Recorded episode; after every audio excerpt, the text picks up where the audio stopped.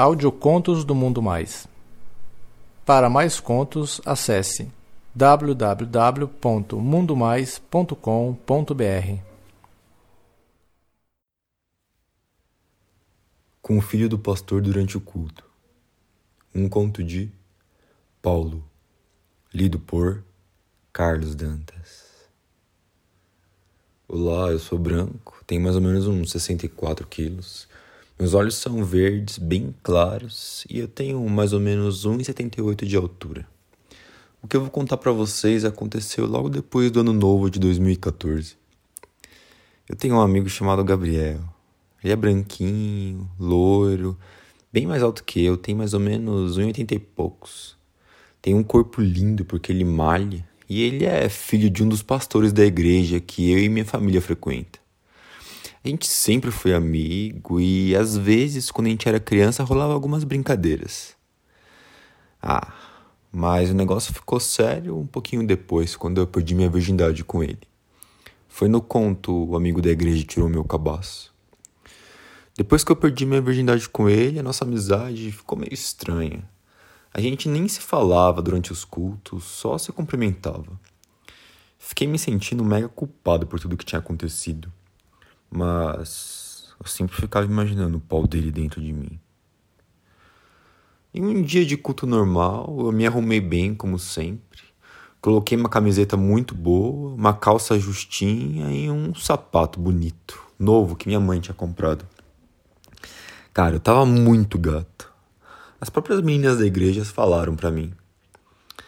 Aí eu fui lá, cheguei e sentei numa fileira na frente do Gabriel.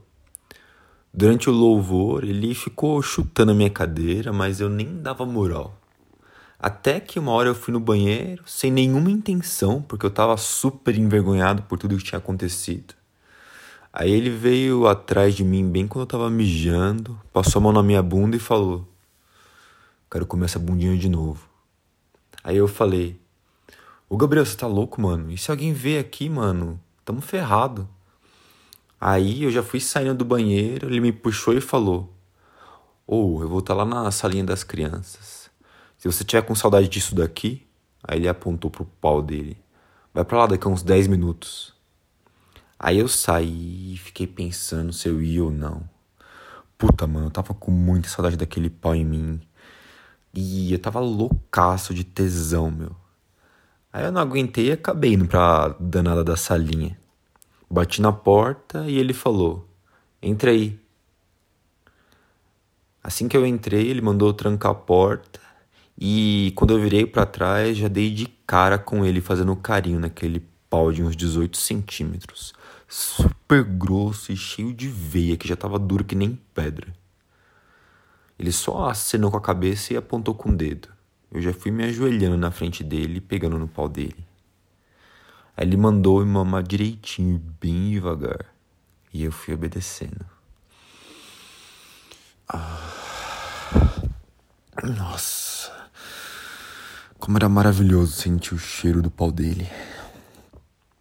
Fui chegando mais perto. E eu tava louco pra sentir o gosto de novo daquele pau. Hum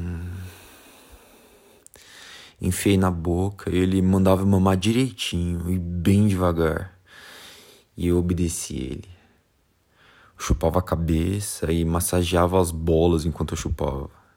E ele me chamava de putinho obediente, de cadelinha, de meu garotinho crente. ah, depois de um tempo chupando ele, ele parou a minha cabeça e começou a fuder a minha boca. Enquanto o pastor pregava lá na igreja, eu gemia com a pica dele na minha boca. Em seguida, ele mandou eu tirar a calça e ficar de quatro para ele. Aí ele começou a chupar o meu cozinho de um jeito que me deixava louco de tesão. E aí, Paulinho, tá preparado para levar pica? Ele falou isso e já colocou a cabeça na portinha do meu cu. Que ainda não tava acostumado desse jeito a levar pica, né? Tinha sido só uma vez. Danado deu só uma cuspida e começou a fazer força. Lentamente foi entrando na cabecinha. Ah, ah, ah. Comecei a gemer mais alto, mas ele pegou as mãos dele e abafou, tampando a minha boca. Calma, Paulo. Eu vou fazer com calma. Fica de boa senão alguém vai ouvir. Aí ele esperou um tempinho, acho que foi uns dois minutos. Só com a cabecinha dentro de mim, aí devagarinho ele foi enfiando o resto. Ah, tava doendo, mas eu consegui aguentar. Até que eu finalmente tive uma das melhores sensações que um passivo pode ter. Quando o saco bate na coxa. Que quer dizer que você aguentou a rola do macho inteirinha. Aí ele começou a bombar devagar, mas com força no meu cozinho. Eu queria gemer alto, eu queria gritar, mas eu tava com medo de alguém escutasse, né? Então eu tive que aguentar aquela tora no meu cozinho, calado. Aí ele me virou de barriga para cima e começou a meter, olhando nos meus olhos e me vendo com a cara de dor. Ah, parecia que isso deixava ele mais excitado ainda. Ele sorria para mim e ainda dava tapa na minha cara. Nessa altura ele já estava me comendo com toda a força. Aí, depois de uns 10 minutos, ele falou que ia gozar. Tirou o pau do meu cu e tacou na minha boca, enchendo ela de porra. Que eu tive que engolir tudo para poder respirar, porque ele enfiou com tudo. Nossa, era muita porra. Mas eu deixei o pau dele limpinho. A gente colocou nossas roupas. Em seguida ele me deu um beijo e falou: Tava com muita saudade do seu cozinho, Paulinho. Não some de mim, não. Aí eu abracei ele e falei que tava com saudade também. Depois disso a gente voltou pro culto e ainda tava com o cu muito dolorido. Eu só estranhei de um irmão que tava na minha frente, porque ele ficou me olhando com uma cara estranha, meio que desconfiado. Mas isso é outra história. Posso contar para vocês se vocês quiserem. Ah, não esquece de comentar se você gostou desse conto.